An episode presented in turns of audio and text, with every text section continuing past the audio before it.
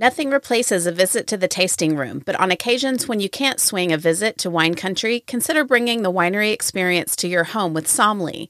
Somly features many of the highest quality small production wines you won't find in stores or restaurants. Wine lovers like you can get the very best Texas wine shipped right to your doorstep. Texas wineries, join the direct to consumer digital wine movement. You can now claim, customize, and list your wines for sale on Somly's marketplace in minutes. With Somly, you can grow your DTC wine sales, club memberships, and visits to your tasting room. Whether you're a wine lover or a winemaker, check it out today at somly.com. Are you looking for a custom crush partner? Bending Branch Winery offers full spectrum bend to bottle services. The experienced winemaking team specializes in red wine production. Advanced extraction options are available to get the most out of red wine grapes. Join Bending Branch and its clients in producing highly awarded wines. For more information, email Dr. Bob Young at bob at bendingbranch.com.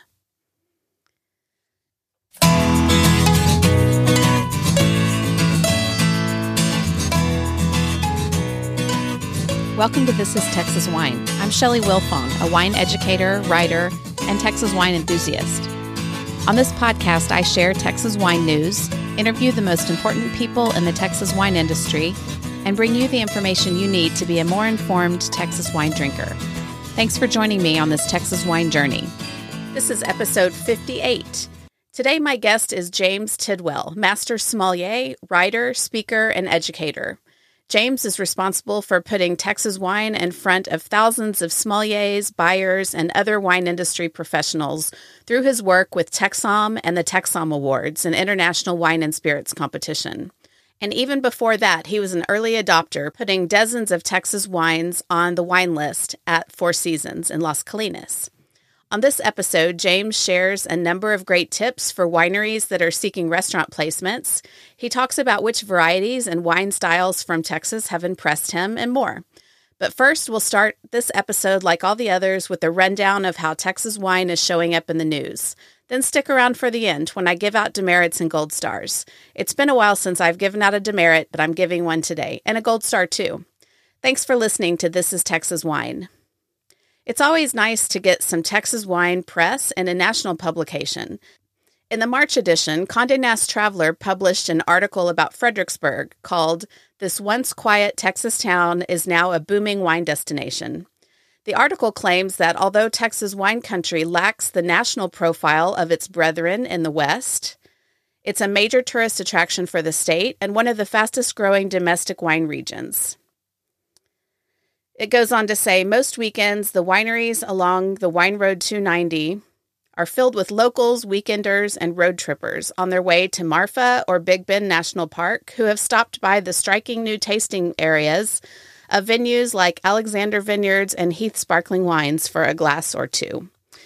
The New Zealand Herald ran a long article about Grapevine, Texas, and about Grapefest in particular.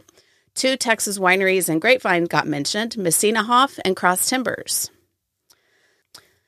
There will soon be a new addition to the Texas wine scene in Boerne. You may know the name Missick Cellars from the Finger Lakes. Owner Chris Missick has attended the Texas Hill Country Wine Symposium for the past couple of years, and this year he was on a panel about wineries moving to Texas. The news is out that Missick Cellars in the Finger Lakes is for sale, and Chris and his family are moving to Boerne. A recent press release reports that Missick Cellars will transition to mobile wine services, offering cross flow filtration, mobile bottling, and ultimately sparkling wine services. Chris plans to start producing wines from Texas grown grapes, as well as planting an estate vineyard, and may also offer a selection of the Missick Cellars library of Finger Lakes wines.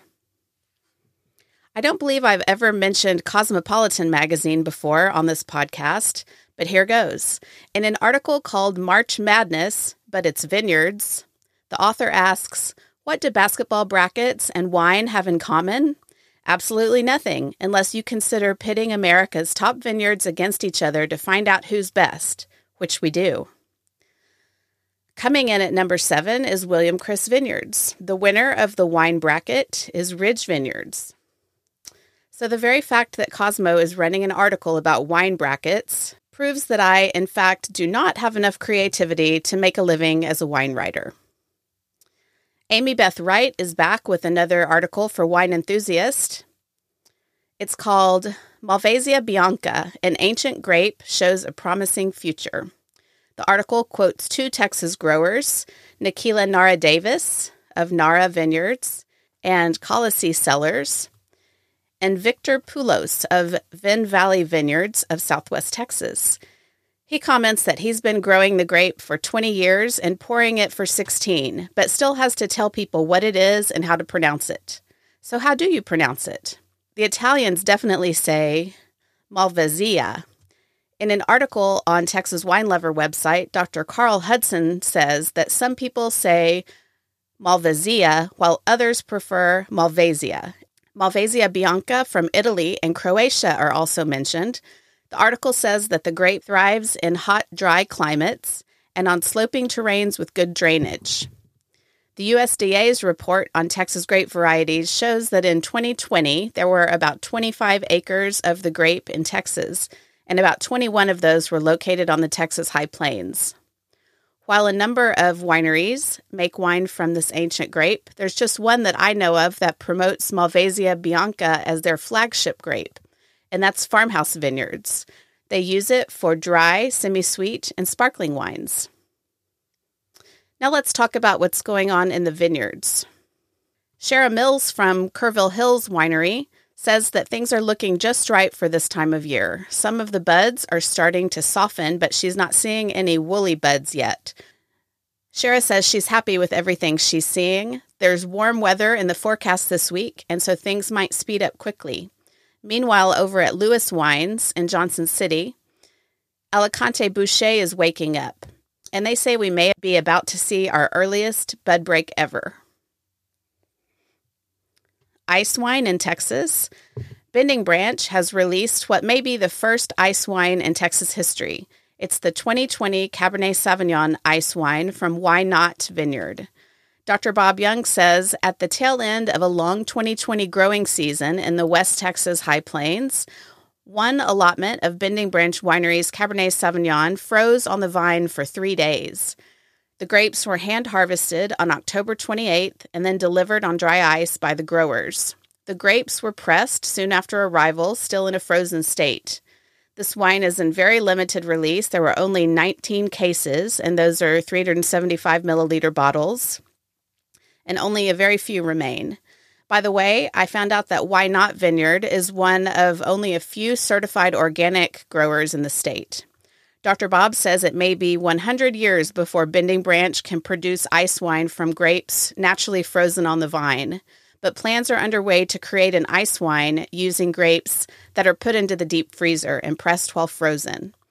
This ice wine was included in a wine enthusiast article in January of favorite ice wines to try. Dr. Russ Kane is offering the first ever Level 2 Specialist of Texas Wine Advanced Certification course through the Texas Wine School. If you've already taken Level 1 and want to step up your knowledge, sign up now. Classes are virtual and they start in April. There's a test at the end and some tastings along the way. I'll be there, and I hope you will be too. Sign up at thetexaswineschool.com. Rootstock Wine Fest will be held in Waco at Indian Springs Park on Saturday, April the 15th. In just a moment, I'm going to give you a code to use to get a discount on your ticket. You may know that I grew up in Waco, and this is my hometown wine festival, and I'm attending it for the first time. I may be doing a little on site podcast recording there's also a VIP dinner after the festival that I'll be attending, so don't wait. You can get your tickets at rootstockwinefest.com and enter code Shelly for the discount. That's S H E L L Y. And I'll look forward to seeing you there. I am pleased that Denise Silverman, the executive director of the Wine and Food Foundation, is with me to share some information about Toast of Texas. This is another event happening in April that you will not want to miss. In fact, the entire month of April is filled with awesome Texas wine events. And so I fully expect that your calendar should be filled every weekend at a minimum with something going on in the Texas wine scene. Here's Denise to give us the scoop. Denise, thanks for being here to talk to us about the Wine and Food Foundation's Toast of Texas. In case people haven't already heard of Wine and Food Foundation, can you talk about what the organization does? Absolutely. Thank you for having me, Shelly. I'm a big fan of This is Texas Wine podcast, as you know. Um, the Wine and Food Foundation, our mission is to cultivate and invest in the wine and food community through education, appreciation, and enjoyment. So uh, what that means for us is basically we are we are an events driven nonprofit organization. Uh, we do many events each year, some larger events like Toast of Texas that we'll be talking about. Um, and then also lots of smaller events, educational events. Um, we have a series called Imbibe, the Wine and Food Foundation Education Series, which is um, usually tastings and education about various wine varieties or winemakers. Um, we also host uh, WSET education here, which is a great wine certification through the Texas Wine School. So, yeah, lots of events that help people um, learn about wine, who are enthusiasts, um, become uh, more educated about wine, and also to build a community. We are all about community. People who come to our classes and events get to know each other because of their passion and enthusiasm about wine and food, and it's great to see this particular event, um, this will be my third year to attend, and it takes place in Bee Cave. I have Sunday, April the 23rd at Star Hill Ranch, which is the same location as last year. So even if you're not located in Austin, this is worth a trek to Bee Cave just outside of Austin to come to Toast of Texas. Can you tell me a little bit about what to expect that day? Yeah, absolutely. So Toast of Texas is the event that we do where we support our local Texas winemakers. Star Hill Ranch, like you said, it's been a great location for us. And so we're back there this year. It's uh, it's really not far from Central Austin. It's kind of just outside Central Austin. Um, it's like Southwest Austin um, on off Hamilton Pool Road. And um, we call this a sip and stroll style event. So this is where we have some of Texas's top winemakers come in. Um, they have samples of several of the wines that they're currently offering, and our attendees get to taste the wines. Um, the ticket prices also incru- include the food at the event, which is barbecue and paella. Um, and we'll have some other fun interactive uh, parts of the event as well. But it, the primary goal is for people to get more exposed to Texas wine and see some of the amazing options there are from our local Texas winemakers. Sip and stroll is an, a nice way to to refer to it. I like that. Last year, I know I spoke with one Texas winemaker who was so impressed with the event. She said, This isn't like your typical wine festival. A lot of wineries do send their winemaker or owner, and there's always an opportunity to talk and not just kind of stand in line for pours. So it is a very special event, and I'm um, thrilled to be participating in the VIP tasting. Do you want to mention that as well? I know that's a members yes. only event, but I understand there is still um, there are still a few tickets, and if people are willing to become members, if they're not already, then perhaps they could attend that as well. Yes, we're so excited. This is only the second time we've done a VIP event for Toast of Texas. Uh, last year was the first one, and we had you involved with that one as well. Um, the the sort of the way it works is uh, we you chose uh, your your top five Texas wines of the moment, and invited those winemakers to sit on a panel that you moderate to talk about their wines, but also the state of the Texas wine industry um, and an opportunity to um, take questions from from the people who attend. As you mentioned, our VIP event is only open to Wine and Food Foundation members. Um, the the main event is open to everyone, and that VIP event also, of course, includes um, a tasting of those wines that you chose, and along with some uh, additional food options. So um, anyone can become a Wine and Food Foundation member. Um, the benefits are listed on our website at winefoodfoundation.org. Um, and the, the biggest benefit is that you get discounted tickets to all of our events and you get uh, invitations to some of our members only opportunities like this one. So it's a great opportunity to sign up for membership and get to attend a special event like this. Our VIP events always sell out. It sold out last year. As you mentioned, we've got about, I think, 16 or 18 tickets left. Um, and we expect that to sell out in the next week or two, I would say. Excellent. That was such a fun time last year. Standing room only, had a super fun panel, and we tasted five great wines. And I know this year's wines will be equally awesome, and the winemakers are looking forward to it. And I'm excited to share some of the my favorite things that I've tasted lately, and with this crowd that I know is interested in Texas wine. Another cool feature of this event is that people can actually place orders for wines that they would like to purchase. Can you mention that opportunity? Yes, absolutely. This is through our wonderful partnership with HEB. Uh, HEB is a big and long standing sponsor and partner of the Wine and Food Foundation. And our wineries work with HEB to um, enable HEB to sell their wines. You can place your order at the event and then work with HEB to pick up your orders at the HEB of your choosing. Um, so it's a great way for our uh, community to be able to have easier access to some of the wine that sometimes you can only find by going, you know, a, a trip to the hill country. so this this makes it a little easier for everyone to have access to that wine. Great. Well, I'm looking forward to it. And I'm glad to know that you've already had a tremendous response from Texas wineries that want to participate. And I'll be looking forward to uh, seeing everyone there. Where should people go if they want to buy tickets or membership? Our website is winefoodfoundation.org, and you will find Toast of Texas tickets on the website uh, for members, non members, as well as the VIP experience and listeners to your podcast can get $10 off of tickets by using code Shelley, S H E L L Y. Put in that code and you'll get $10 off your ticket price. Wonderful. Thank you, Denise. Thank you for having me. Thanks, Denise. Will y'all move fast to secure those tickets? You can DM me for details or find the links in the show notes. And remember, for both Rootstock and Toast of Texas, you can use code Shelley to get a discount. Find the links to these stories in the show notes at thisistexaswine.com. And that's the Texas Wine News.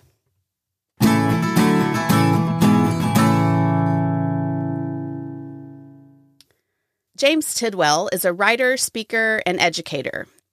He founded and produces the TexSOM Conference and produces the TexSOM Awards. James has a number of writing credits to his name. He has consulted on the World Atlas of Wine 8th edition, an upcoming update to the Oxford Companion to Wine. He contributes to the annual Hugh Johnson Pocket Wine Book and is an editorial committee member for the Classic Wine Library. James is also panel chair for the USA and Mexico at Decanter's World Wine Awards. He's a grand jury judge for the Wines of Portugal Challenge and a judge for the World of Fine Wine magazine's World's Best Wine List Award. His articles have been published in World of Fine Wine, Lonely Planet, and other outlets. James has earned accolades, including selection as a Rising Star Sommelier in 2007 by Star Chefs. He was nominated as WSET's Outstanding Alumni in 2017. He was nominated for Person of the Year in Wine Enthusiast Magazine's Wine Star Awards in 2019 and was named one of Wine Business Monthly's Wine Business Leaders in 2021.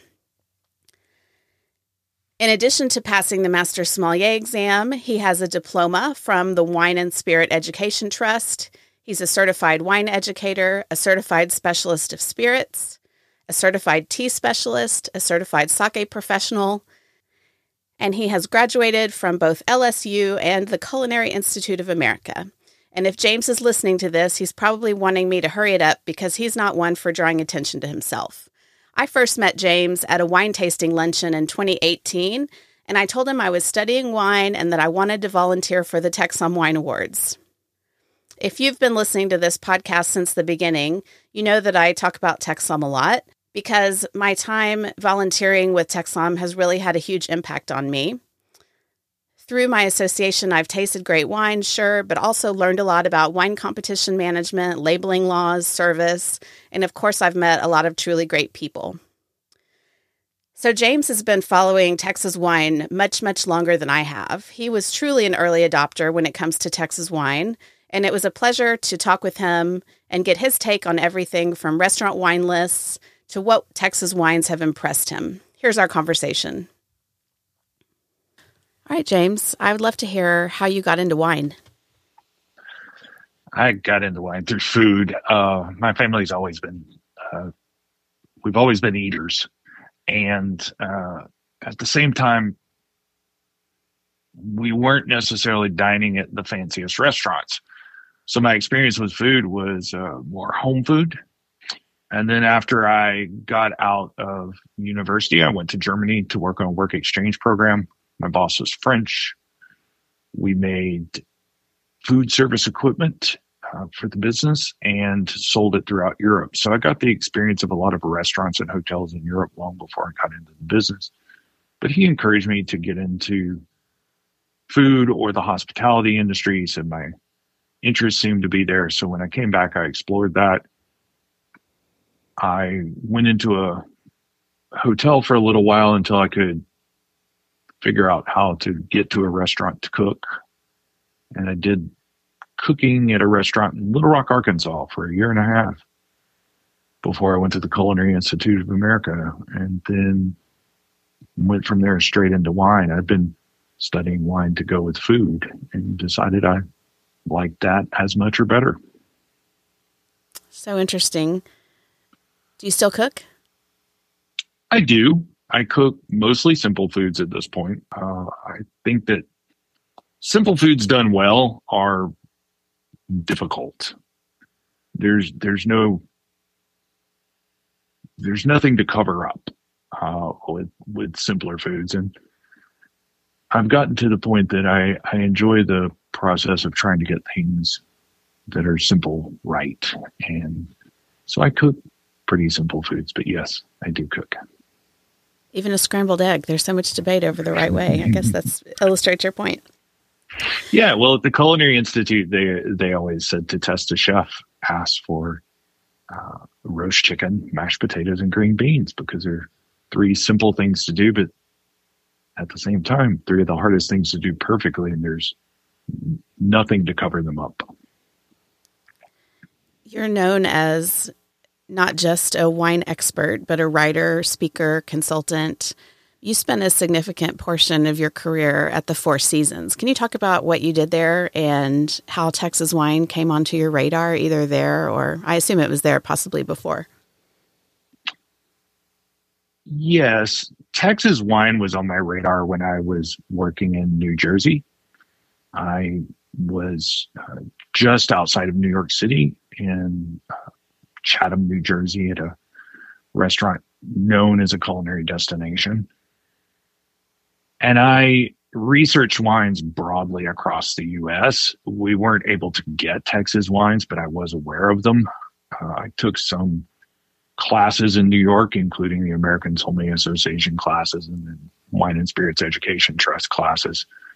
So was aware of Texas wines, but really my familiarity with Texas wines came after I moved to Dallas in 2002 and uh, not long after that took over the beverage program at the Four Seasons here. Uh, being in Texas, of course, I wanted to find out what was available locally. This was really before the local wine movement even became a huge trend.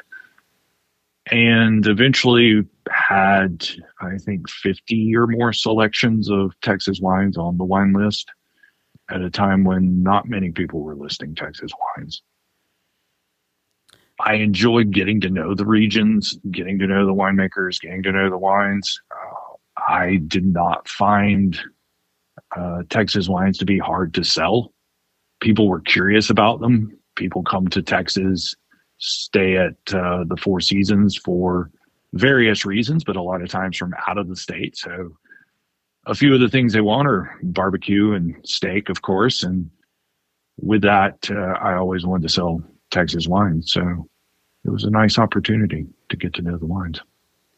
Can you talk a little bit about how you put that wine together? You were offering 50. That's a tremendous number. Mm-hmm. Probably more than only, I can only think of a few restaurants in the state that have that many Texas wines on the wine list.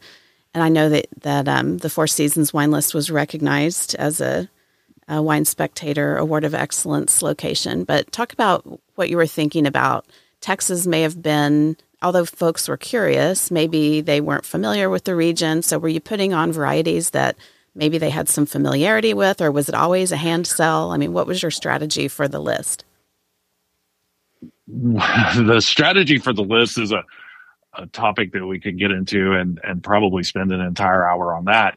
Uh, but in general, with Texas wines, I did not concentrate on a particular set of varieties I thought people would particularly recognize or enjoy. Rather, I wanted to show what was on offer in Texas that I thought was representative and good and could be surprising for people. And that that really was my strategy was to surprise people.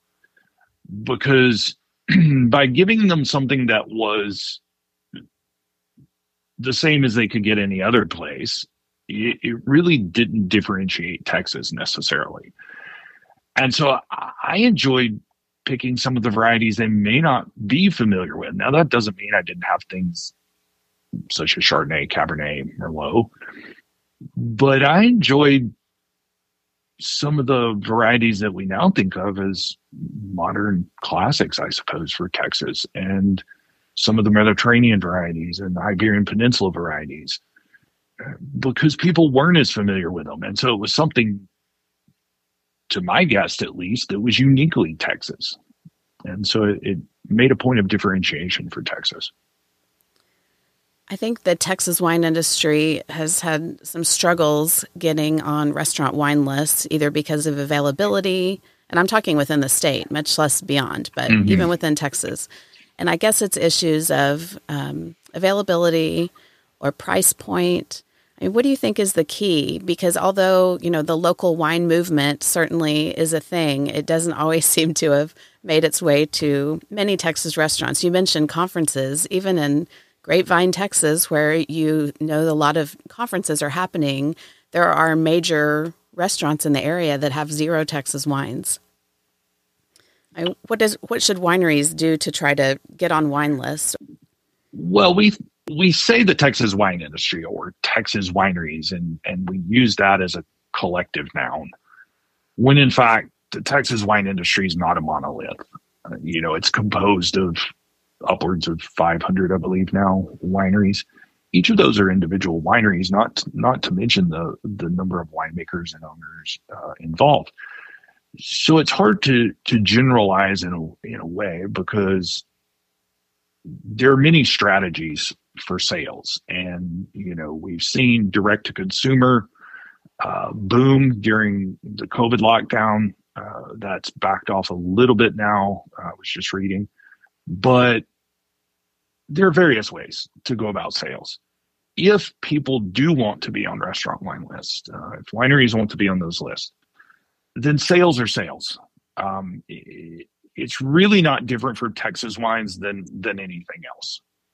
And so, what I would recommend is, is look into how to sell and you know, I kind of I, I, laugh at, at, that a little bit because it seems so easy, and yet it's not. Especially in the the times we're living in now, the culture we're living in now, because real sales take time, and it's not always easy.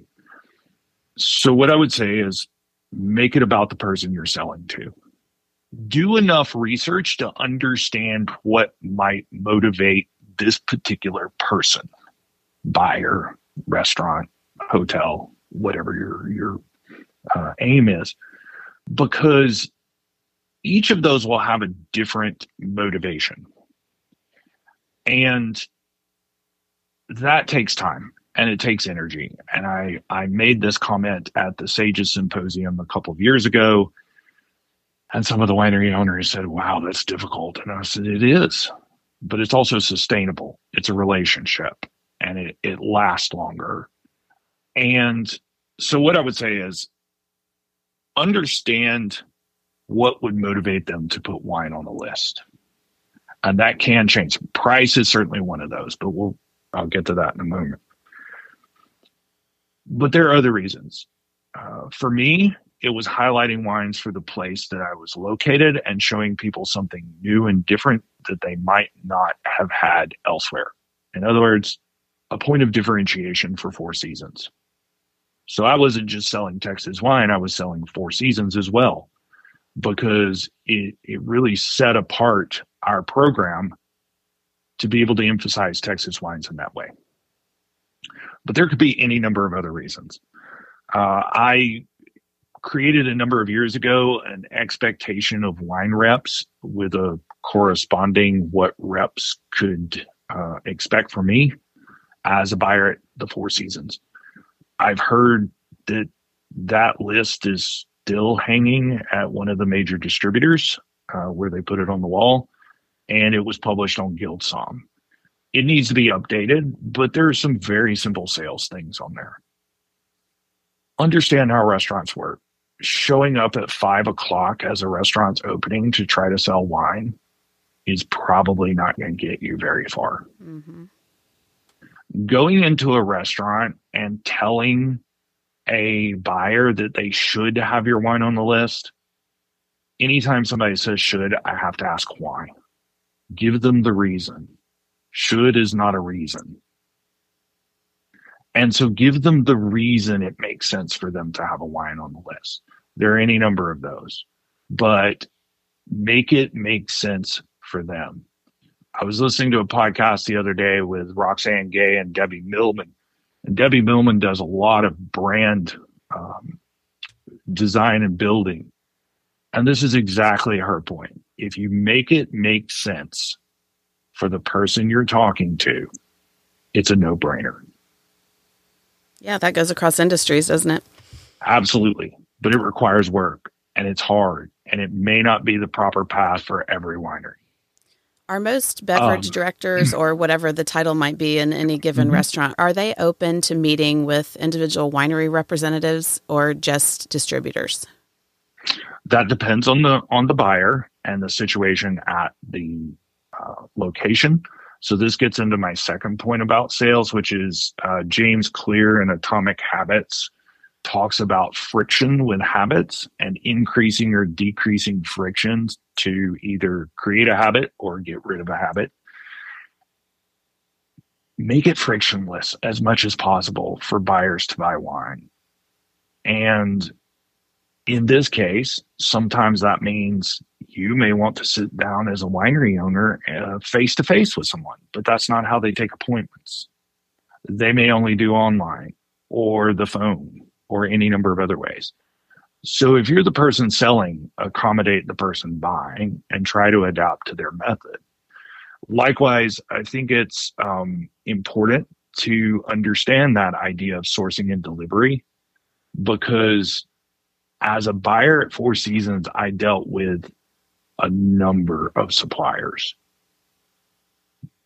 But it was not easy to get any one supplier set up in our system. There were a lot of steps involved. And to get individual wines set up within a supplier also took work. So that was not frictionless.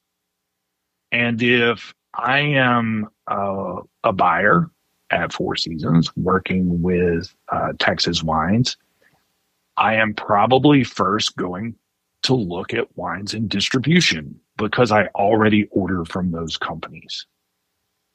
And so it's very easy or easier for me to buy those wines on a day to day basis because I know the supply, I know when my trucks are running, deliveries are happening, and all of those types of logistics issues. It's harder for a buyer. There's more friction if I have to work with an individual winery that's self distributing. Doesn't mean I wouldn't do it, but there's more friction involved. There, there's there's more impediments, right? So I think it's important to understand the supply chain and the distribution system in terms of how do I make it easy for my customer. Again, distribution may not be the way a winery wants to go. I'm not saying they have to. All I'm saying is if you want to sell into restaurants or hotels, you know, licensed facilities, you probably want to make it as frictionless as possible.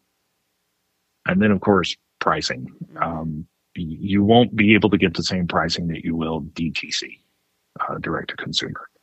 Um, you know, a, a, restaurant or hotel needs to make some money, and we could have a whole other discussion on ethics and economics of pricing in retail establishments, but the the idea is that at some point they do need to make money and and it uh, is more difficult to do that if they're being sold at the same price a winery sells for. Um, then there's not much room to make that happen because the consumer does have transparency. They can go online and look at pricing uh, on a winery's website, any number of search engines, and really find out what that wine is costing. So a winery will have to give up some points there, you know, to to get the placement most likely. Mm-hmm. Customer service as follow up is also important. So there's the idea of, of sales and then logistics of getting the product to to the customer to the buyer. And then there's there's customer service there's follow up um, you know what i would say is is don't go into a buying situation a selling situation in the case of a winery um, with an entitled attitude. Uh, a restaurant hopefully will want to put texas wines on the the list but just because a wine is from texas is probably not the only reason a wine uh, restaurant would do that. So going in and saying, well, you should put my wine on the list because I'm a Texas winery is probably not the full story of the sale. It probably needs to be a little more than that. And then once you've you've done that and you've gotten the wine to them, follow up. Um, out of those 50 placements, I honestly can't think of a winery that um, came into the restaurant and ate there. You know, mm-hmm. go out to eat in restaurants, say thank you.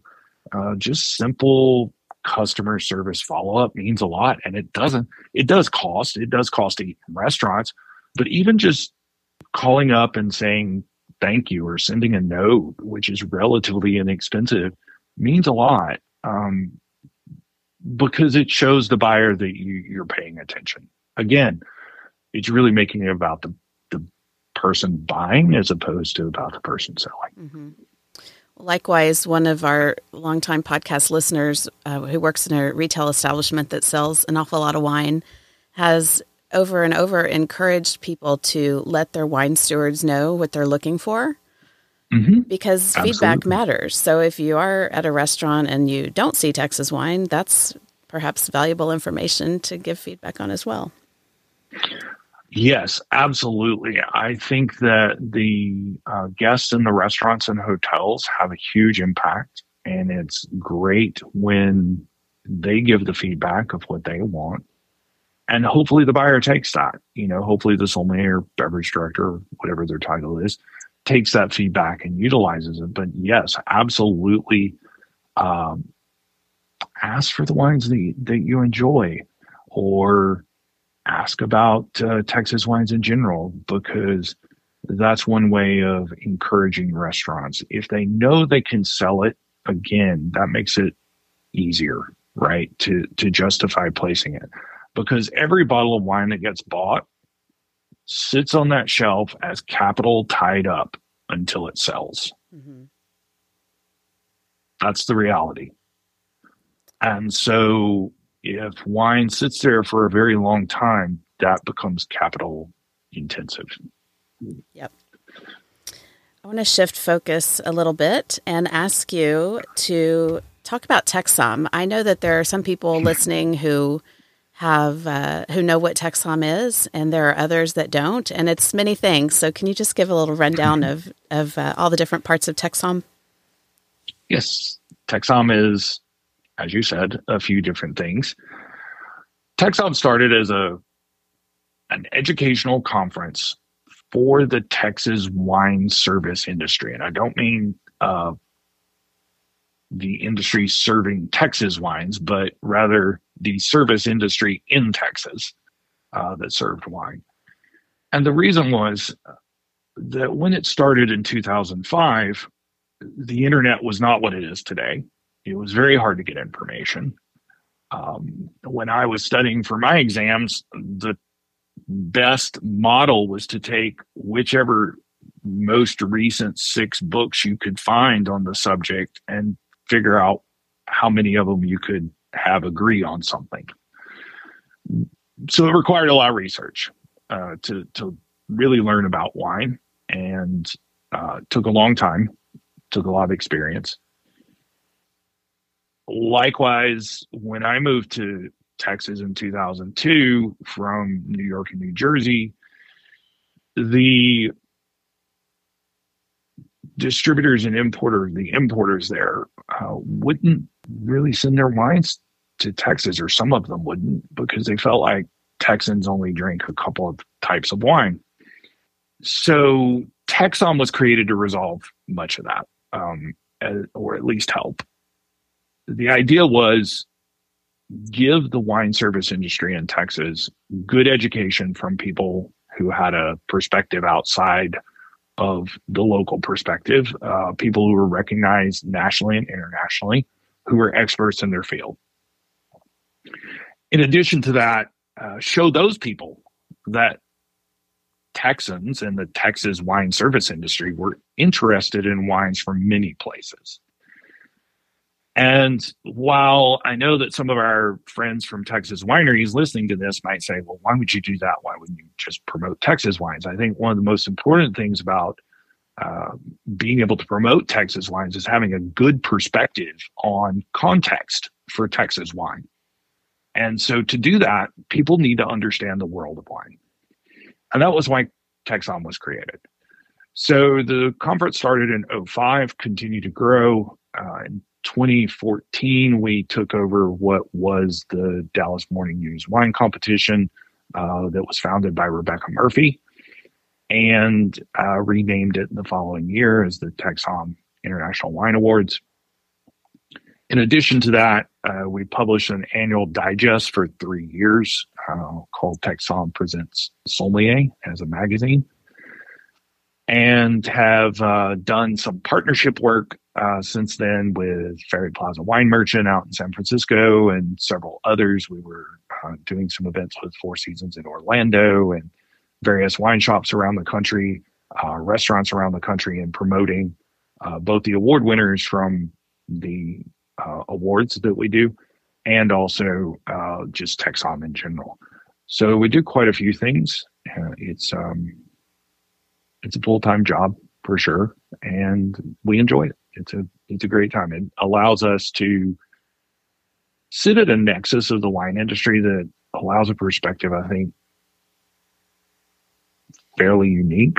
Uh, there aren't probably many people in the industry who work with a variety of of uh, tiers of the industry that we do, and so it does allow a good perspective on the industry. I think and hopefully helps people learn and promotes wine and lifts the whole industry. That was the goal. Um, it's a well used phrase by now, but we started with the idea that a rising tide lifts all boats. And hopefully keep doing that. Absolutely.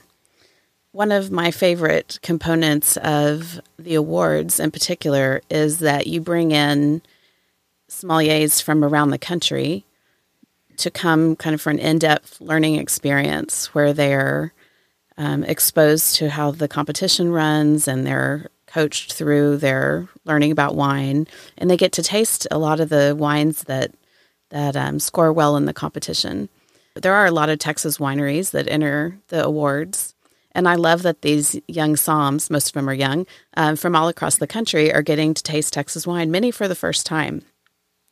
And between the awards and the conference, I think a lot of people probably taste Texas wines for the first time. And I appreciate that. I, I think, like most wine professionals, you're curious about the larger wine world. So you don't have maybe a preconceived notion of what Texas wine might be, but you're open to it and interested in it. And um, I appreciate that TexSom gives those opportunities. Well, thank you. We certainly try. Uh, we do our best to promote Texas wines, and we've done seminars at the conference on them. Uh, we've done specific seminars on grape types and styles and various other things that have included Texas wines in a global context. Uh, we did a, a, seminar on Tempranillo a few years ago, and we've done them on specific uh, Texas wines themselves. We did a hybrid seminar last year, and non-viniferin hybrid and We've done that uh, two or three times in various ways to highlight what's going on there. And of course, Blanc du Bois is one of the most planted and certainly valuable grapes in Texas in those terms. Uh, many wineries have used it and it's sort of become a signature here. So I think in those respects, we've given some exposure to Texas wine. In addition to that, you know, I think for TexSom, it, it, we try to create long term relationships and sustainability of those relationships. It takes a while. Uh, the other thing is that I often have used the phrase or the, the saying that talking is not doing, doing is doing. Um, so we're going to do. And I've been counseled that maybe I should talk about what we do more, um, especially uh, in today's environment. But I haven't always done that, and and so people don't always realize what happens behind the scenes. And I think that's a lot of what you're speaking to.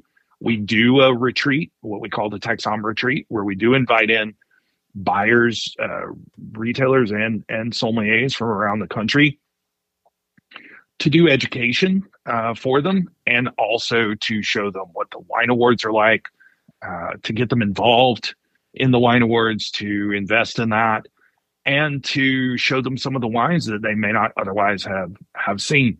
Uh, a few years ago, Jessica Dupuy, who I know you've had on the show, uh, did a tasting of some wines from my cellar and the TexSom cellar that were older Texas wines, 20 year old, 15, 20 year old Texas wines to show how they could age. And it, it really, you know, to use a phrase, blew the minds of many of the sommeliers who were in attendance there it was shocking to them because again it wasn't expected right? It, it was new. And i think it that really made an impression. They weren't curated. They were what we had. And i think that made a an impact. And that's one of the things that i i think uh, john in your conversation with him highlighted was about you know the idea of the low hanging fruit versus the longer road and and you know taking uh, a harder path. And he was talking about authenticity. And with authenticity there's a certain amount of vulnerability. And so i didn't curate those wines. I put them out. Whatever wines we had that qualified for for that age bracket i put it out.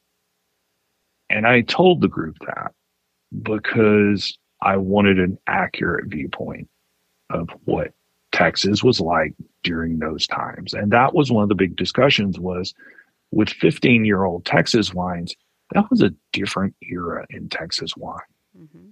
So it's not current. And people realize that.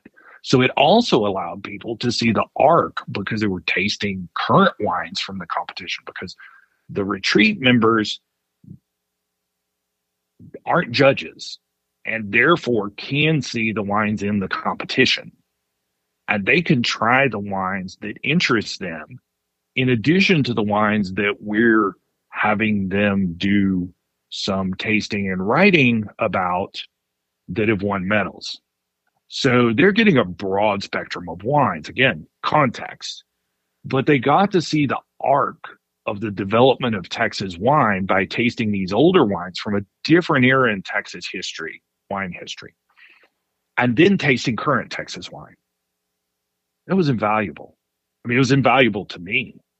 Uh, we did a, a vertical tasting of of Hack Madeira uh, at the TexSom conference for our volunteers, which is a whole separate event because for the conference we run a public facing side, uh, that being trade, but still uh, the attendee side, and then we run a whole separate educational portion for our volunteers who come because we want them to get value out of it. And we did a, a vertical tasting of, of Hack Madeira that I don't think there was a person in the room who wasn't amazed by that. That's cool. I'm sad I missed that.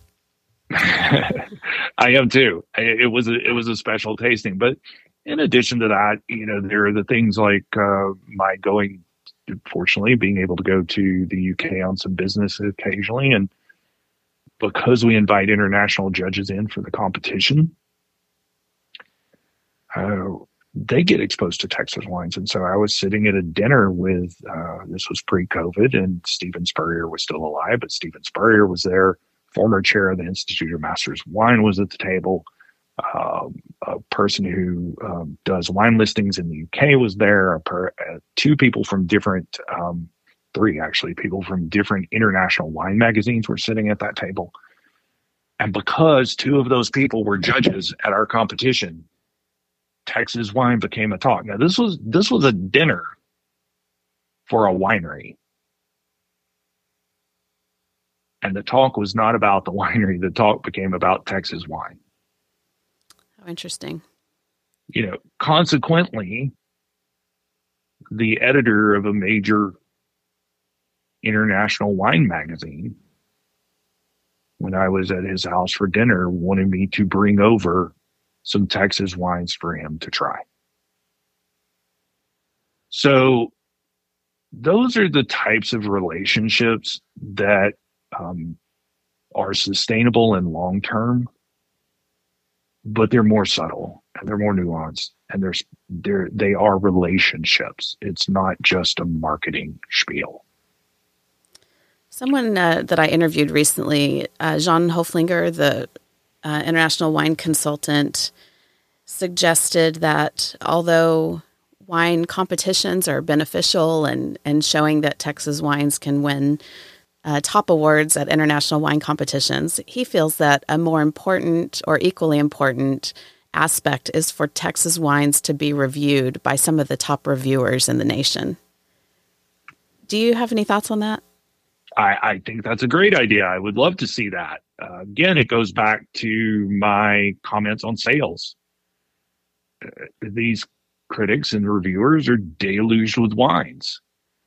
And we, as an industry, need to give them a reason. We need to give them a reason to review the wines. Yep. And we can say, well, Texas is a top five market. That is absolutely a reason. Is it enough? That depends on the reviewer. So in that case, we may want to find some other reasons to add to that to say, look, the, these are these are my reasons, my understand this is my understanding of why it would be beneficial to you to review my wines. Please let me know if there are other things that I could do to help you, you know. Uh, and again, make it make it frictionless as much as possible. But I find that that in general, not not speaking specifically about Texas or Texas wines, all of us tend to use should a lot, and the question becomes why. If we're saying should, then the question becomes why. Why should they? What reason do they have? Um, so I think if we can give reviewers reasons then yes, they absolutely will. For whatever reason, it doesn't seem that that's happened yet, mm-hmm. but it's certainly possible. Yep. In my mind, Texas wines are of a quality that they should be reviewed. In my mind, they're of a stature in terms of, of viability for economics and things like that, that they should be reviewed. So I believe that it would be beneficial to publications to do so because it shows that they're covering the entire world of wine and what's important. Uh, I will say that, you know, I've contributed to three international publications recently uh, in the World Atlas of Wine. The it was just published uh, a couple years ago. The new update of the uh, Oxford Companion to Wine, which will be coming out, and as of 2024, I'll be contributing to the uh, Hugh Johnson Pocket Wine Guide, all of which cover Texas wine. Good, that's awesome. You know, there's there are sections in every one of those for Texas wines, and in fact, the the Southwest section for the U.S. in the Pocket Guide is anchored with Texas. One interesting feature of, of Texas wine is that there are so many varieties that are produced in the state. And I went to a very interesting seminar at TexSom one year about whether or not a region needs a signature grape or a few signature grapes. And you know that's another thing we could talk about for an hour, but um, or more, or more. yes. Um, in 2021, you helped judge the Texas Monthly Vintners Cup when you selected a dozen wines right. that represent the best in Texas, and that was the first year that had been done. And I wonder, as you tasted through that, did that change your mind at all on should Texas have a signature grape? Every grape and every uh, type of wine in that in that initial case is different. There are no repeats, like no two of any one variety. Uh, there are blends and there are single varietal wines, red, white, and rosé. I guess there's not a sparkling. That's the only thing I'll notice. Um, but but you've tasted a lot of Texas wines. What do you think about variety and also um, typicity? Another wow. big subject. I was going to say th- there are many subjects wrapped up in that question, so I'll I'll uh, take that and extract a few threads out of it if you don't mind, sure. and, and take them sort of one at a time. There, one to the Vintners Cup. Um, what an experience! Doing that was was eye opening to me. I also understand it was a snapshot it, it is not an arc, it's a snapshot. And so I don't want to read too much into my observations or the observations of the group. I did write down general observations at the time that we were making about the wines, and I'm happy to share some of those. But again, it's a it's a snapshot. It is based on the vintages we had, the the producers who entered, uh, much like a wine competition right? So any given year is different. I will say that Tempranillo blend stood out uh, of, of that group that we had. Um, of the total number of wines there, the Tempranillo blends really stood out. Single variety Bordeaux uh, grapes were surprisingly good. And I say surprisingly because I think in the past few years, there's been this big um, emphasis and a message that maybe Mediterranean or Iberian varieties uh, were better suited for Texas, and there's been some uh, discussion or messaging that the Bordeaux varieties were planted initially because that's what people wanted rather than what was best. But I will say that some of the lesser known Petit Verdot or some of those uh, were very good. Mm-hmm. Cabernet Sauvignon did not show as well that year or at that time. That doesn't mean it doesn't do well in Texas, but I've I found the the other Bordeaux varieties to be a cut above the Cabernet Sauvignons that we tried. Mm-hmm. I think for whites, um, there's a lot of talk about Viognier in Texas, and there has been. And and your question about is a single variety or a couple varieties as a as a signature necessary is one that has been debated in most wine regions for a very long time. It was a question that was asked at uh, a TWIGA conference a number of years ago down in, I believe it was San Marcos when I attended there. And my answer is the market will shake it out. Mm-hmm. The market will determine that. It's hard for for uh, 500 wineries to agree on something. We know so that's true. I think the market will shake it out. And you know, just because you go to market with a signature variety doesn't mean you you stick with it or that you even want it to stick. And I'm thinking about what we've seen out of Oregon lately. That I mean, yeah. Pinot Noir is great, but but Oregon doesn't want just Oregon Pinot Noir on your wine list, and and now they're really putting a push behind Oregon uh, Chardonnay. So well, and and even with Oregon and white wines, it was Pinot Gris for a long time mm-hmm. with white wines, yep. and you know that was going to be the signature grape of Oregon, and it really really was for white wines for a long time. And then they discovered they just planted the wrong clones of Chardonnay, or you know needed to adapt things, and they they got things right with Chardonnay, and now there the emphasis is on Chardonnay and Pinot Gris is really not the emphasis anymore. So that does happen. And I think with Viognier in Texas, there was a lot of talk about Viognier, still is. I attended the Viognier symposium and, and did a history of Viognier uh, with uh, I don't know, that was a number of years ago, but it was a a really interesting conversation because at that time Viognier was being looked at as maybe the signature variety for white wine. But what we found over time is that it can be variable. And the Viogniers that we tasted for the Vintner's Cup overall were made in a style that was more like Chardonnay than Viognier. And if you want to make Chardonnay, make Chardonnay. Because the beauty of Viognier is it's not Chardonnay. Mm-hmm. It has some of the characteristics, but it's it's not Chardonnay. And so I, I don't know about Viognier. Um, it, it, was there were some great examples, but uh, I found that the winemaking on it was different than what I expected for Viognier because it didn't really highlight the characteristics of the variety. Now, that could have been the year. Viognier is incredibly tricky to grow and harvest. It will go from underripe to overripe in a matter of hours from all the growers I've talked to. So it could have been a tricky year for Viognier, uh, or at least the ones we tasted. However, Roussanne had some really good examples, and the white Rhone blends were excellent for that tasting. I think what we're still finding out in Texas is what can grow here because some things that seem to grow well here, when we get one of those deep freezes, sudden and deep freezes on the high plains, some of those grapes those varieties don't respond well to that. Mm-hmm.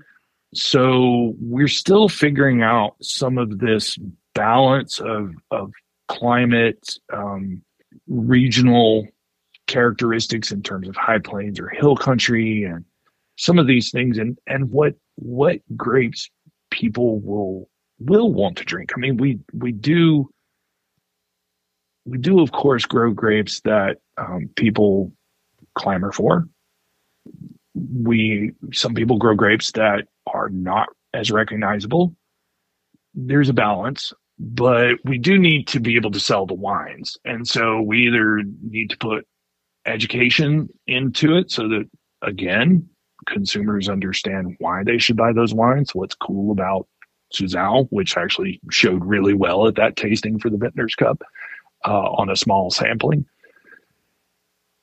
but also we need to have some wines that maybe are more familiar so that people understand that Texas does grow good wines that, that good grapes that are familiar to them. Mm-hmm. So I think it's a, a, range of things in terms of being able to to show people what Texas does and and put that out there. Um, typicity was something that uh, you mentioned. I guess my question is, what is typicity? That's my question and, too. There's so much, uh, inter- so many interesting angles to yeah. this question. So, you know, I I did do some research on typicity at one point, uh, partly, I mean, for the Wine Awards, and so you know, typicity.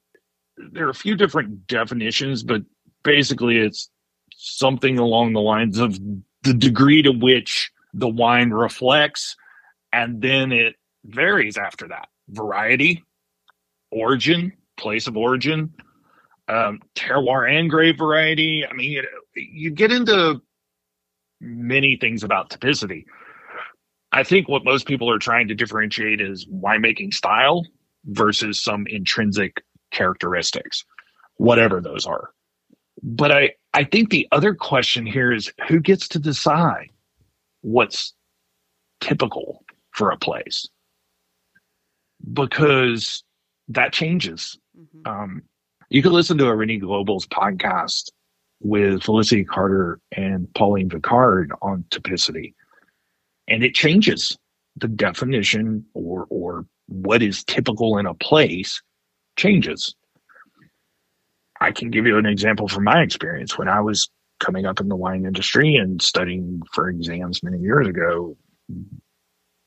Bordeaux and Rhone were considered typical if they had barnyard aroma. We now know that as Brett, of course, mm-hmm. and it's a spoilage yeast in the end, and now is not considered acceptable.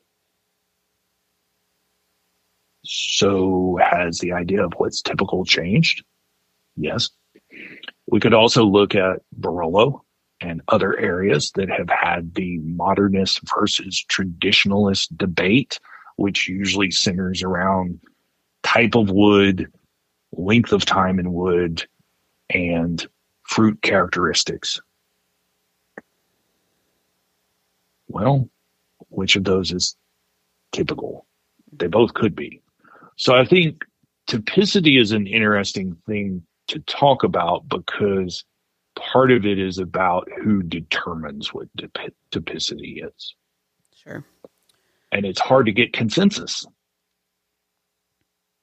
I mean, even in Texas, I could give you examples of of wines that I might say were typical, but then there are completely different, equal number of completely different styles out there, and that's that's many places now.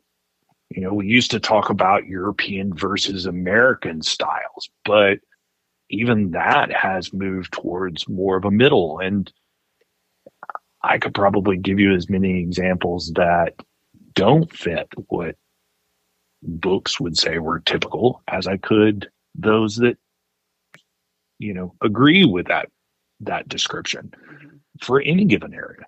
So typicity is interesting. At the TexSom Awards, I tell our judges that the standard for medals, and, and they vary with the level of medals, but basically the standard of medals as regards typicity is that a wine can be typical of its place or it can be so outstanding in its quality and character that that is considered as good as typicity for judging a medal. I think that because um, typicity is a, a wine nerdy topic, I like thinking about it. But the fact is, the wine industry as a whole seems to have a problem attracting new wine drinkers, and they don't really care if a uh, Sangiovese is a lighter color than any other Sangiovese they've ever seen. More than likely, that's their first one. So I think maybe uh, a little thought needs to to go into generating some new new wine drinkers into this whole discussion.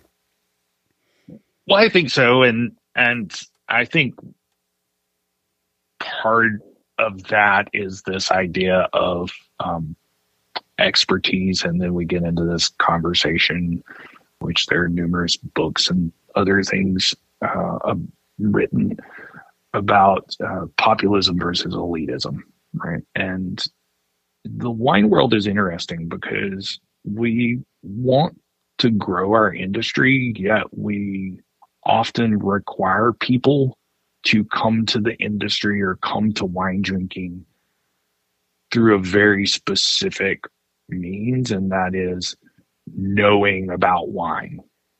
And it's not unlike some other um, passionate pursuits of people, people who enjoy cars or or uh, audio equipment. And if you want to to get into those sort of circles, you have to do your research ahead of time to be respected, right? And I think it's interesting that while much of the industry uh, says we want to expand the the reach of wine and have more people drinking wine, we also sometimes require people to come to the industry in a specific way, um, which I don't know if those two are compatible always. And I think that discussion of typicity comes in because once we start talking about what's typical in a place, well, how, how would we expect a novice wine drinker to know that? Mm-hmm. And so, what is what do most people care about with wine? Exactly what you said. Is it good? Yeah. Right? Is it good? Do I like it? And can I afford and it? So, and can I afford it? Absolutely. Can I afford it? Does this wine satisfy me for the price? And I think the best retailers and sommeliers are the ones who understand that what you're trying to do is find the right wine for that person and you use your knowledge in the in service you use your knowledge to serve the person in front of you to help them get what will satisfy them so again making it about the guest rather than about you.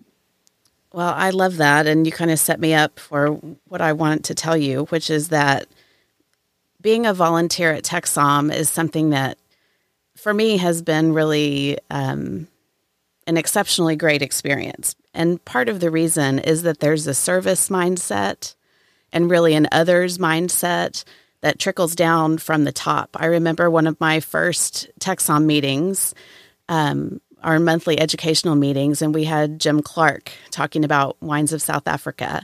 And after the meeting, we were all set up on these long tables with chairs and glassware and everything. And you said, okay, we need to break down the room. Well, Jim Clark was up there breaking down tables and putting away chairs with everybody else. And I kind of commented, like, oh, you don't have to. And he, he made the indication that we all pitch in here and we're all equal and that there was not really a hierarchy of who has to work and who doesn't. But that's just one example. But um, TexSom volunteers work so hard, and I don't know how uh, you have figured out a program to extract so much energy and enthusiasm out of such a dedicated group. But I did want to say thank you for that. Oh, well, thank you. I appreciate that. And, you know, I, I look at it as they're giving and we're giving and we all benefit, hopefully. Uh, that is the point of creating educational seminars and, and experiences for our volunteers. That is the point of making sure they get fed, you know, that they have opportunity to meet people, uh, that they have opportunity to interact with each other and hopefully have some opportunity to rest while they're at these events because they can be intense. But TexSom was founded on service, on on that idea that it is about the other people. Um, it's it's about the people there, and it it became a community, you know, and that was that's the good part. Um, as with any community, uh, that varies sometimes, and we have to be vigilant about that but it is a community. And I, I think for me, it's not so much extracting from any volunteer as what can we give them because they give us so much in terms of coming to the conference or the competition and devoting time and energy to it because we all believe in it. And I think that is one of the keys to the TexSom Awards that you and I have talked about before is this idea of community throughout the country and the world. You know, I walked into a wine shop in Adelaide, Australia, and had my TexSom Award shirt on, and the guy at the register said, "I've been wanting to go." He's like, "Can you tell me about the awards?" you know, and it was a little overwhelming. He's that's not the only experience that I've had. I mean, you know, same thing happened uh, with me sitting in a wine bar in Melbourne, and somebody came up wanted to know about judging at the competition. So it is recognized around the world, and hopefully, we give our volunteers the opportunity to meet those people who are coming in who are on the international stage for wine and and have that perspective and they can learn from from those international guests and from the guests here I know that many of our volunteers have learned a lot about Texas wines from the Texas wineries that participate as sponsors at the conference. So we hope that we can give to to the volunteers, and I'm glad that you feel like that you've gotten something out of it um, because that's the goal. This is a great time for us to be talking about the awards because we are currently in the submission period, correct? We are, yes, we are. Uh, we're judging a little bit later this year than had traditionally been the case. So very often we judge in mid February. Uh, that is not going to be the case this year. We're judging uh, at the very beginning of May, May 1st through the 3rd. Uh, that gets us out of the Texas freezing weather snowstorm period, uh, which uh, has been an issue in the past. It also allowed our entrants, potential entrants to get through uh, their money making period, which is October, November, December, before they need to think about putting wines into the competition. So we will be judging in early uh, May. Uh, the submission period is open. Uh, we go pretty close to the competition, just a few weeks before the competition. And if absolutely necessary, uh, we would take wines all the way up until the day of judging. It just might cost a little more because the processing is pretty intense. Mm-hmm. You've been involved in that. I think it's something that we also don't talk about a lot, but uh, the logistics of that wine awards is um, very intense. It, we do a, as you know, a lot of verification on the wines uh, pre-judging. Uh, when they come in, every wine, every bottle of every wine is looked at and verified, and we will go back to wineries to request more information if needed. And that is to ensure that the wineries get the absolute best possible placement for judging. And that is one of the keys to that competition and why our volunteers who do learn through that process are also so valuable. They really are diligent about ensuring that every wine is given the right treatment. So, you know, people can be assured that if they're entering that competition, it will the wines will be treated as as a winery would want. And we we do take submissions uh, up until a few weeks before the competition on a on a regular basis. And if people want to learn more about TexSom or find out specifically how to enter their wines, where should they visit? Uh, TexSom.com. You may click on the awards and submit buttons. Uh, you will be asked to create an account. There is um, an online entry we do then save those entries so that if you have not entered before, those entries will be saved uh, for next year as templates so that if you're entering wines again next year or the following year, you will be able to use your previous entries as templates. So it's a much easier process to enter at that point. Uh, but we do we do ask for um, some specific information to ensure that the wines are given uh, fair shot in the judging and uh, the results are also on there. Uh, some fantastic Texas wines are listed in those results, and you know, including many of the wines from many of the people you've had on your podcast. So uh, you can see the results there. Uh, there's certificates for download. Uh, we also will send medals to award winners. We do ask that award winners redeem those medals. They are free, uh, but we um, will send them uh, to award winners uh, if they wish them. And the reason for that is we want to make sure that wineries get whatever is most beneficial for them in promotion. Uh, some wineries value certificates, some of them bottle stickers, some of them medals. So we try to do a bit of all of that. We have not had stickers, unfortunately, the last two years for bottles uh, due to some supply issues, but we're hoping to get back to that. Uh, so lots of opportunities. And of course, as we mentioned, uh, we have the retreat where, uh, in addition to our volunteers and eventually our judges, of course, the judging is blind, uh, these sommeliers and retailers get to see the wines and taste them. So it's quite an event, a lot of fun. Hopefully, people will enter. We we always love to see Texas wines. Uh, it really shows what's going on here in our state. And I think, you know, from my perspective, has really um, help the Texas wine industry, but I'm a little biased on that. So, well, I would support that statement, and I appreciate um, these opportunities that Texas wine has to to show what it's all about. So, I look forward to the competition. Thanks. Yeah, thank you. We appreciate your your support and your contributions. Uh, I hope that uh, you've enjoyed your time uh, working with the Texas Wines panel at that at that competition. Yes, and of course, I want all the great wines to be present at that table. So fingers crossed. Yeah.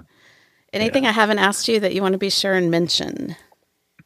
I think we've covered most things. I'm always happy to talk more, but I think I could talk all things. day. But I mean, you may have other things to do. That's the thing. We're talking wine and Texas wine. I, I, could, I could sit here for quite a while actually and, and talk. I might. Uh, might need to take a break and get some wine at some point. But yeah, we haven't even uh, talked about tea or old and rare books. right, old and rare books. Well, I I actually do have some books that were on Texas wine and and a couple of older printings of things. Of course, not as old as some from Europe. The industry just isn't that that old, but it's interesting to go back and see how Texas wine was perceived. You know, um, it's a fascinating look. And there are books that mention Texas wines from many years ago. Uh, hmm. so it's a it's a fascinating thing to see the arc of the industry, and I'm really happy with how the Texas industry is evolving. I think it's on a great path, and I think that it's sunshine ahead. You know, it's it's a there's a lot of opportunity out there, and I think Texas wineries are positioning themselves to definitely take advantage of those opportunities. So I look forward to seeing what the next years are like. Me too. I hope there's sunshine ahead and rain. That's what we need. well, that, that too. That too, for sure. Thank you, James. Folks, I'm looking forward to TexSom Awards in May, and I'll add my voice to encourage Texas wineries to enter wines into the competition. You can go to texsom.com, then the awards, and then entry submission to enter your wines. And if you have questions about entering, get in touch with James or Amy Henderson through the TexSom website. Also, the TexSom Sommelier Conference dates are out for this year, and it's on my calendar for August 27th through 29th. Stay tuned for demerits and gold stars.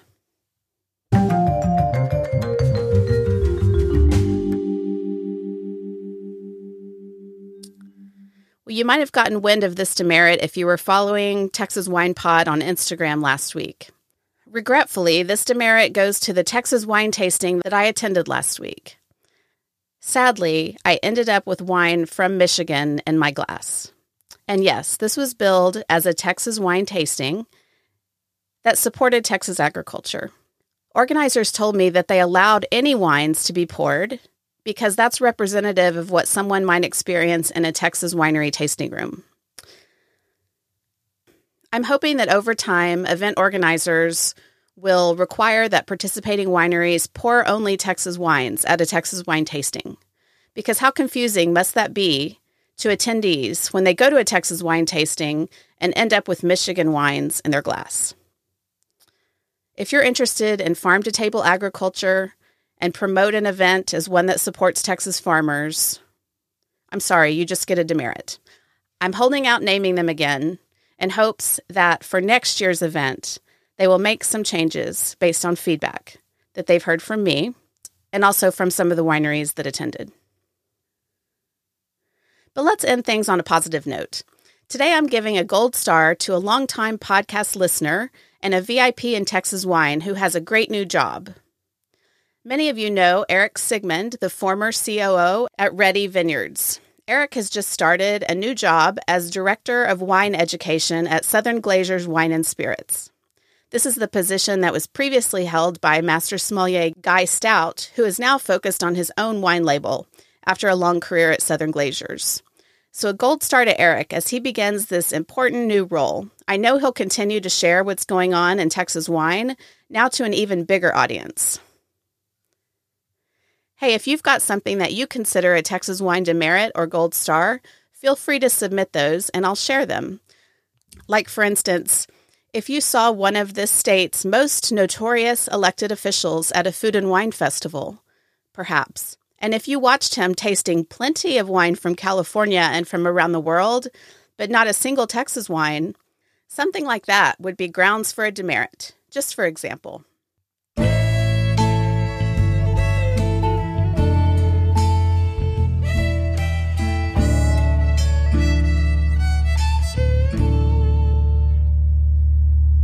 Well, that's it for this episode. Quick reminder to get your tickets to Rootstock and Toast of Texas and to submit those wines for the TexSom Awards competition. Get in touch. Please send your feedback, questions, and ideas for future episodes and your demerits and gold stars. You can email me at texaswinepod at gmail.com.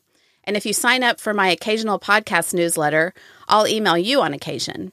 There's a newsletter sign up tab on the website, and you'll be the first to know about our next podcast happy hour, fun giveaways, and more. Don't forget to follow my social media channels at Texas Wine Pod on Instagram and Facebook, and then comment and share. You'll help me find new listeners who are interested in Texas wine. If this podcast resonates with you, please consider supporting it by going to the website and clicking support the podcast. That's where you can donate virtual Texas wine, which is actually just a donation to my podcast expenses, like attending conferences and podcast web hosting services. I really appreciate it. You can do all that at thisistexaswine.com. And finally, thanks to Texas Wine Lover website for promotional assistance. Check out txwinelover.com for the new interactive trip planner, a rich collection of blog posts reviewing Texas wines and wineries, and more. And don't forget to download the new app. I'll be back in two weeks with an interview with Brian Chogley of Sandy Road Vineyards. Cheers, y'all.